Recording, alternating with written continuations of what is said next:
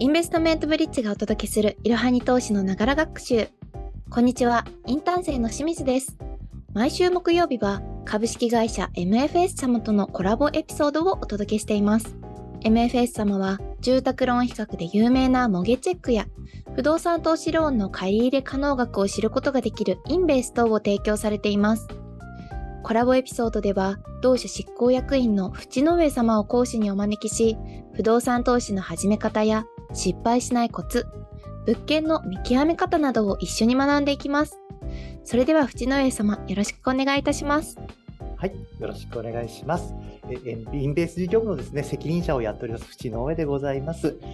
皆さんにはですね、コンドミニアムアセットマネジメントグループ会社の代表も私やらせていただいてますので、なのでそこもですね、不動産の流通の話も含めてお話していきたいなと思っております。で、前回までですね、振り返りになるんですけれども、ローンがつかなければ買いにくいですよと。もちろんローンがつかなければ売りにくい。だからローンは大事ですよって話をさせていただいてます。で、購入時にそもそもローンがつかずに購入できないっていうのは問題なんですよね。そのためですね、いろんな要素を確認していきましょうというところで、コンドミニアムアセットマネジメントという観点、私の会社の名前もコンドミニアムアセットマネジメントなんですけども、その考え方として土地、町、建物、管理が重要ですよという話をさせていただきました。ちなみに土地町でいうと、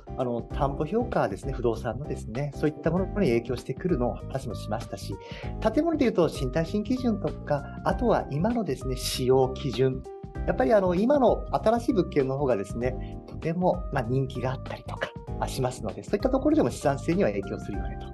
そして管理、例えば管理会社、あとは管理組合の管理状況等が大事ですよという話をさせていただいております。ありがとうございます。それでは本日はどのようなことを学ばせていただけるのでしょうか。はい。売却の際も重視されるですね、やっぱり流通性を確保してくれるですね、ローン。これやっぱ大事なんですね。今日はですね、前回の売却時もローン融資が出るか出ないかは重要ですよって話をしたんですけれども、その内容を広げていってですね、出口、売却のお話をさせていただきたいと思っております。売却のお話ですね。はい。よろしくお願いします。皆さんどうしてもですね、買うことに躍起になります。で、ただですね、ついつい忘れがちな出口、売却の時のですね、要は現金化であったりとか、そういったものも大事です。不動産投資はローンを使って進める場合は、月々の賃料入ってくるものですね。それで月々のローンを返していって、で、そうすると残債が減るじゃないですか。で、そうすると残債が減っていくと、だんだん物件価格が横引き、変わらないとしたらば、だんだん残債が減っていって、資産が積み上がっていく。俗に言うバランスシートってやつですよね。あれが良くなって利益が出るっていう投資なんですね。なので、はい、不動産投資は、バランスシート上の含み益が出ないと利益が大きく出ないんだという頭を持って、その上でですね、考えなければいけない。売却という出口で初めて利益が確保されてますので、確定ですかね。そのため、買った時からいくらで売れるのかって考えなければいけないっていうのはポイントになります。ありがとうございます。この含み益という言葉が出てきましたが、これは購入時の価格よりも時価が上回っている時のこの差額分ということで合っていますか？はい、非常に良い質問だと思っております。実はそれがベストではありますしというところなんですけども、先をちらっとお話しさせていただいたように、だんだんローン残債が減っていくわけですよね。はい。純資産が逆に積み上がっていくわけです。はい。なので、含み益というのは、物件価格が上がらなくとも、横引きだとしても、仮にちょっと下がったとしても、ローン返済分、そして売った時の価格が下がってもですよ。その売った時の手残りキャッシュであるとか、結局今まで払ったお金との比較でもいくら儲かったかって話になるので、購入時の価格よりも時価が上がってなければいけないというわけではないんですね。なるほど。わかりました。そしてあともう一点質問したいのですが、出口を購入時から見ておく必要性というのは十分に理解ができました。ただ未来のことを予測するなんてちょっと私初心者には難しいんじゃないかなと思うところが正直ありまして、不動産投資のプロはどんなことに注目して予測しているんですか？非常にシャープな、そして本質的な質問だと思います。このですね、これから回数を重ねていくごとによりですね、どこを見るかという話をさせていただくんですけれども、例えばですよ、たくさんあるんですけども、街の開発可能性、人口がどう増えるか、あとはトレンドとしてその物件の賃料が上がるのか下がるのか、そういったおっしゃる通り未来予測を今の事実、ファクトを並べてあげて仮説立てていくんですね。なるほど。なので今私がさらっと言った話、内容、開発可能性とかですよね。そういったところに注目していくのがロジックですが、はい、マーケット全体の情報を見ていくっていうのが重要ですね。マーケット全体の情報。はい。なので、例えば人口が減っていくけれども、東京だったらシンプルな話ですよ、一極集中していくんだから強いねとか、はい、それを各エリア、各物件、いやこの仕様の物件はこのエリアに少ないから、こういういい仕様の物件っていうのは人を集めるんじゃないかなとか、そういったところを考えて予測していくわけです。なるほど、ありがとうございます。それを聞いてもやっぱりまだ初心者には難しいなと思うのが本音の部分ですが、なるほど、はい、そうですね。ちょっと話を進めていくとですね、今日は町の再開発可能性とかにはちょっとフォーカスあんまりしないんです。今後していきますんで、はい、売却価格ってなんだっけなって考えるんですよ、はい、そうすると市場原理として誰が買ってくれるかで価格って決まるんですよ。ああ、そうですよね。みんなが手を挙げて欲しがる物件でなければそもそも価格つかないですし、はい、みんながですね、手を挙げてこぞって欲しがる物件は、例えば今言われているインフレーションですよね、はい、だんだん物価が上がっていく、貨幣価値が下がる意味ですからね、貨幣価値が下がって物件価格が上がっていく、そこにちゃんとついてって物件価格が上がっていく、みんなが欲しがる物件はですね、だからそういったところを考えると、そうなんです、じゃあね、みんなが欲しがる物件って何なんですか？流通性に、やっぱり担保されてなきゃいけませんから、ローンがつく物件というのは重要になっていきます。ローンがつく物件ですね。ローンがつく物件といえば、この前お伺いした土地、町、建物、そして管理という基準で判断できるということでしたが、またその3つの基準でお間違いないですか？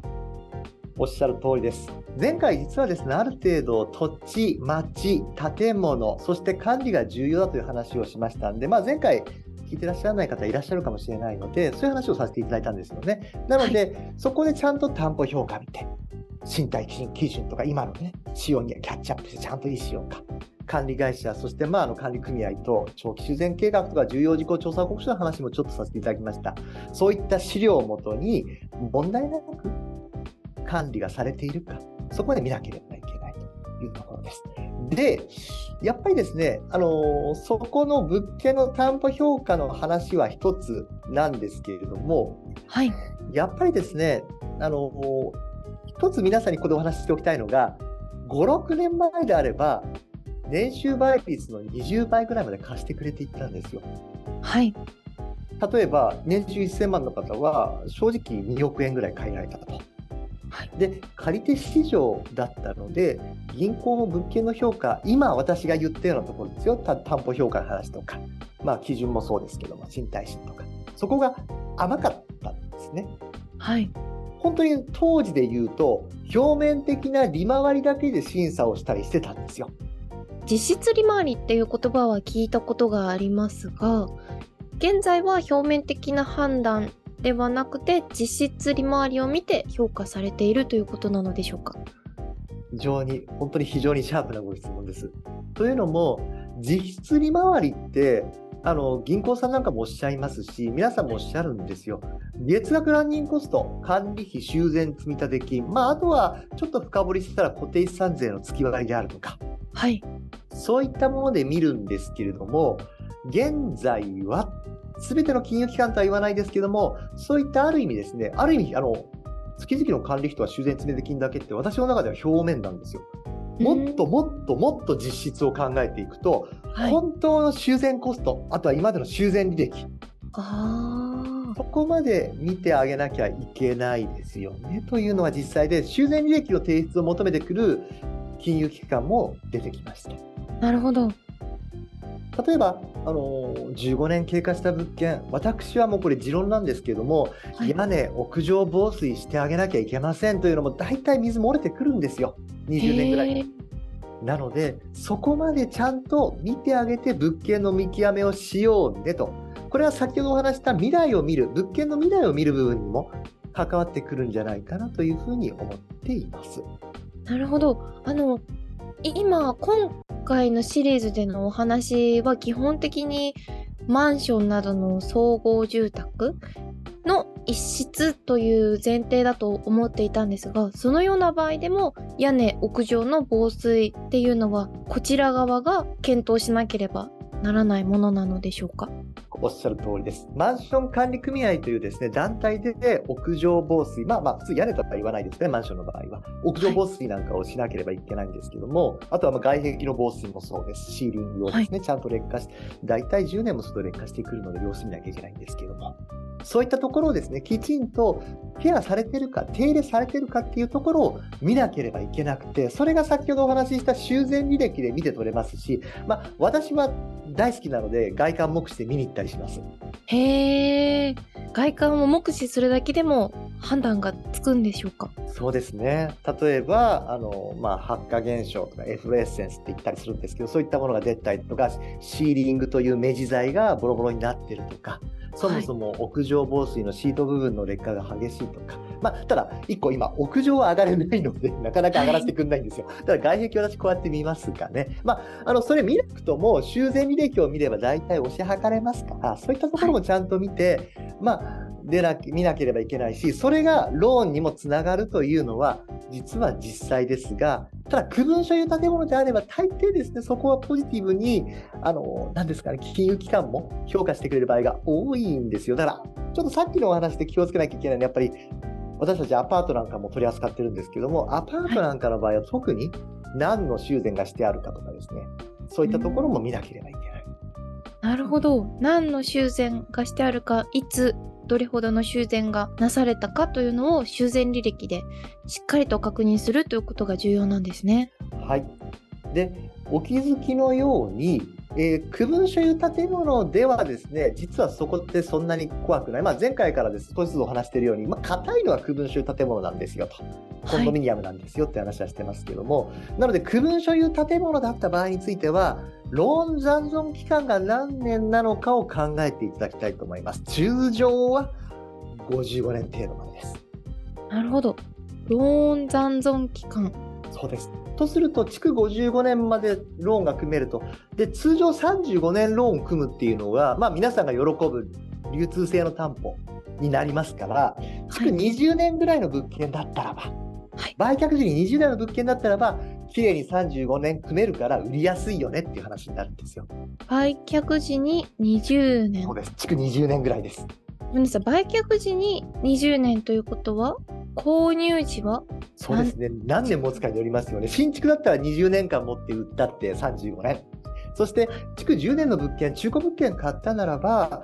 10年ぐらいですよね。こういう見方が区分は大事なんですよ。なるほど。でそしたら売却時、築20年、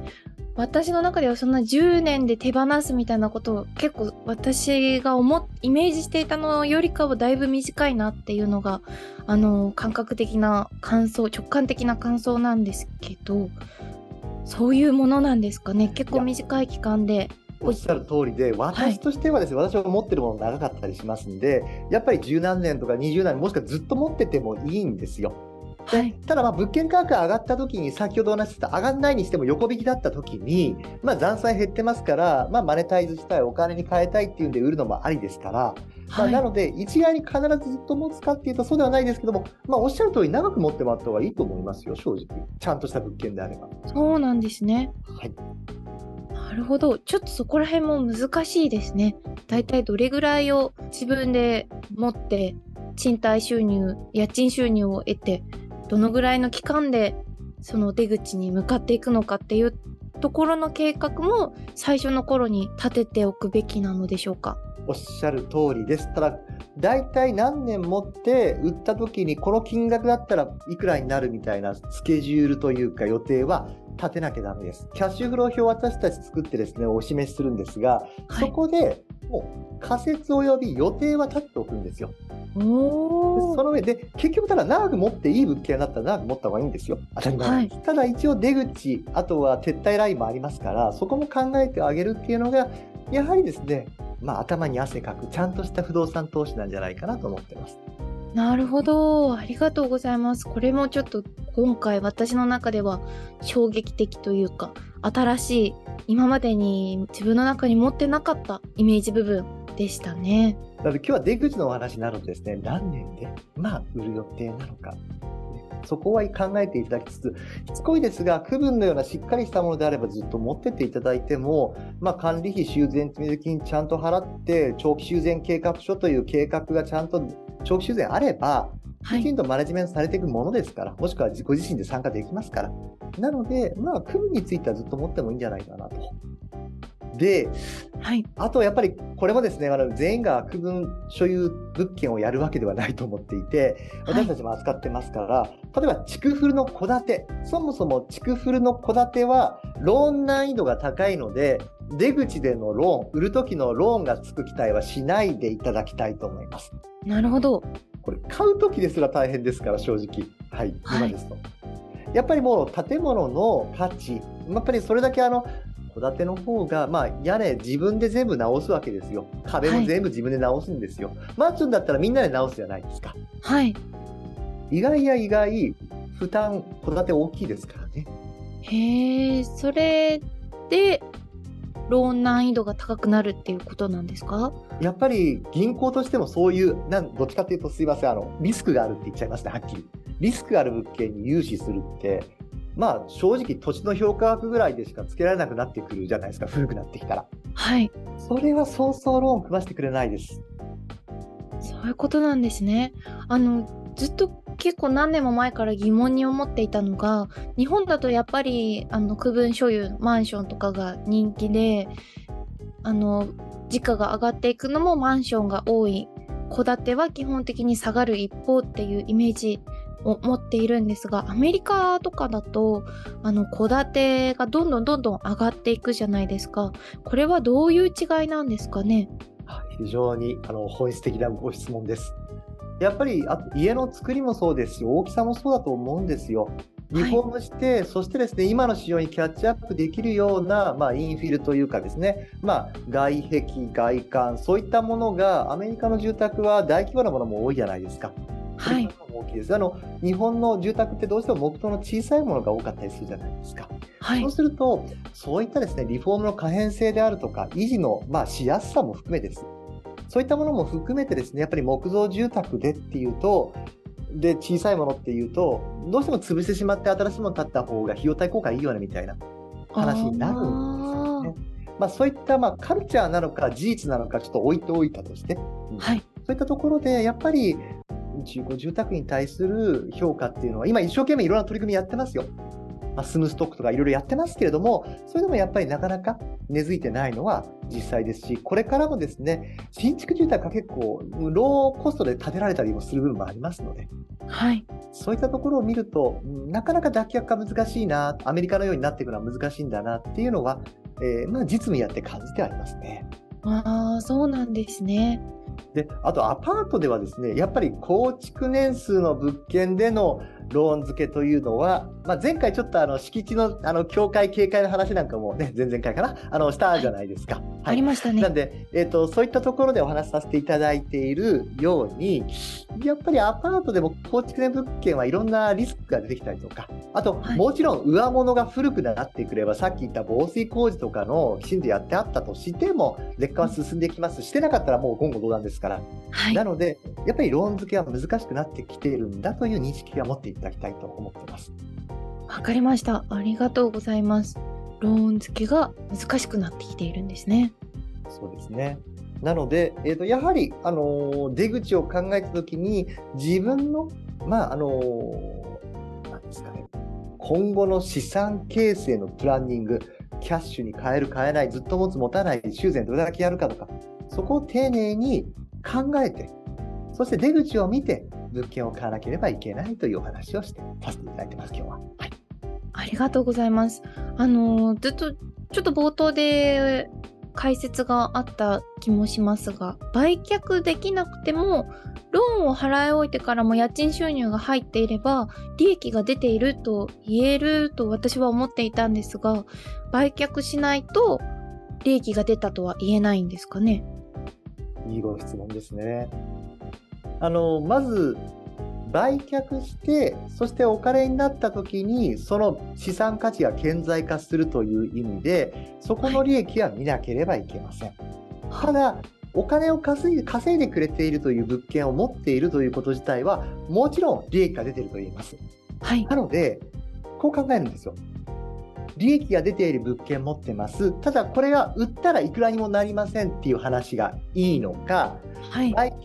売却せずとも利益が出ているんだけど売却したらなおのことお金になります。前者と後者だったらどっちがいいですか？なおのことお金になるのがいいですね。そうですよね、後者ですよね。はい、なので物件が利益が出たって言えないとは言い切れないんですけれども、ただ一番利益が出るのは売ってもよしじゃないですか。そうですね。そこまでやっぱり考えたいですし、もっと言うとやっぱり先ほど冒頭にもお話しましたけれども、だんだんローン残高が減っていって純資産が積み上がっていくっていう見方をした場合は、はい、売却できることが重要だよねっていう視点になりますので、いいんですよ、毎月の利益が入ってる、これはウェルカムです。はい、ただ売ってお金になる、なおよしですよね。そうですね。で、そう言われてみるとそうなんですよ。そこの利益まで見た場合は売却できないと本当の利益が出たって言えないんじゃないっていうような。なるほど。本当の利益、つまり最大の利益。おっしゃる通りです。最大の利益です。いい言葉ですね。はい。そういうことだったんですね。ありがとうございます。また、これまで不動産投資を始める前に目的を明確にすること、その目的に沿って物件を選ぶ上で、またローンがつくかどうかにおいても、物件を土地、建物、管理の要素で判断することが重要。そして本日は出口戦略というのを教えていただきましたが、来週は何を教えていただけるのでしょうか？はい、ローンの基礎知識のですね、皆さんに持っていただきました。この基礎知識をもとに、次回より具体的な物件の選び方というのに入っていきたいと思います。で、次回はですね、利回りの魅力か資産性での安定性なのかというですね、非常に議論になりやすいところ、実はバランスの問題なんですけど、そのバランス等についてお話ができたらと思っています。ありがとうございます。来週もとても楽しみですね。それでは最後にもう一度本日のおさらいをさせていただきたいと思います。本日は不動産投資では出口を見据えること、つまり売却時に含み益を得ることが大前提というお話でした。これは時価が上がる物件を意味しますが、判断基準はローンがつくかどうかということですよね。で、このローンがつくかどうかというのが物件を土地、町、建物、管理の要素に細分化して考えるということも今まで習ってきました。来週もどうぞお楽しみに。本日もどうもありがとうございます。ありがとうございます。本日も最後までご視聴いただきありがとうございます。ぜひこの番組への登録と評価をお願いいたします。不動産投資に興味を持った方は説明欄記載の URL より MFS 様運営のINVASEに無料登録してみるのもおすすめです。またお得な住宅ローンを比較できるモゲチェックも説明欄よりアクセスできます。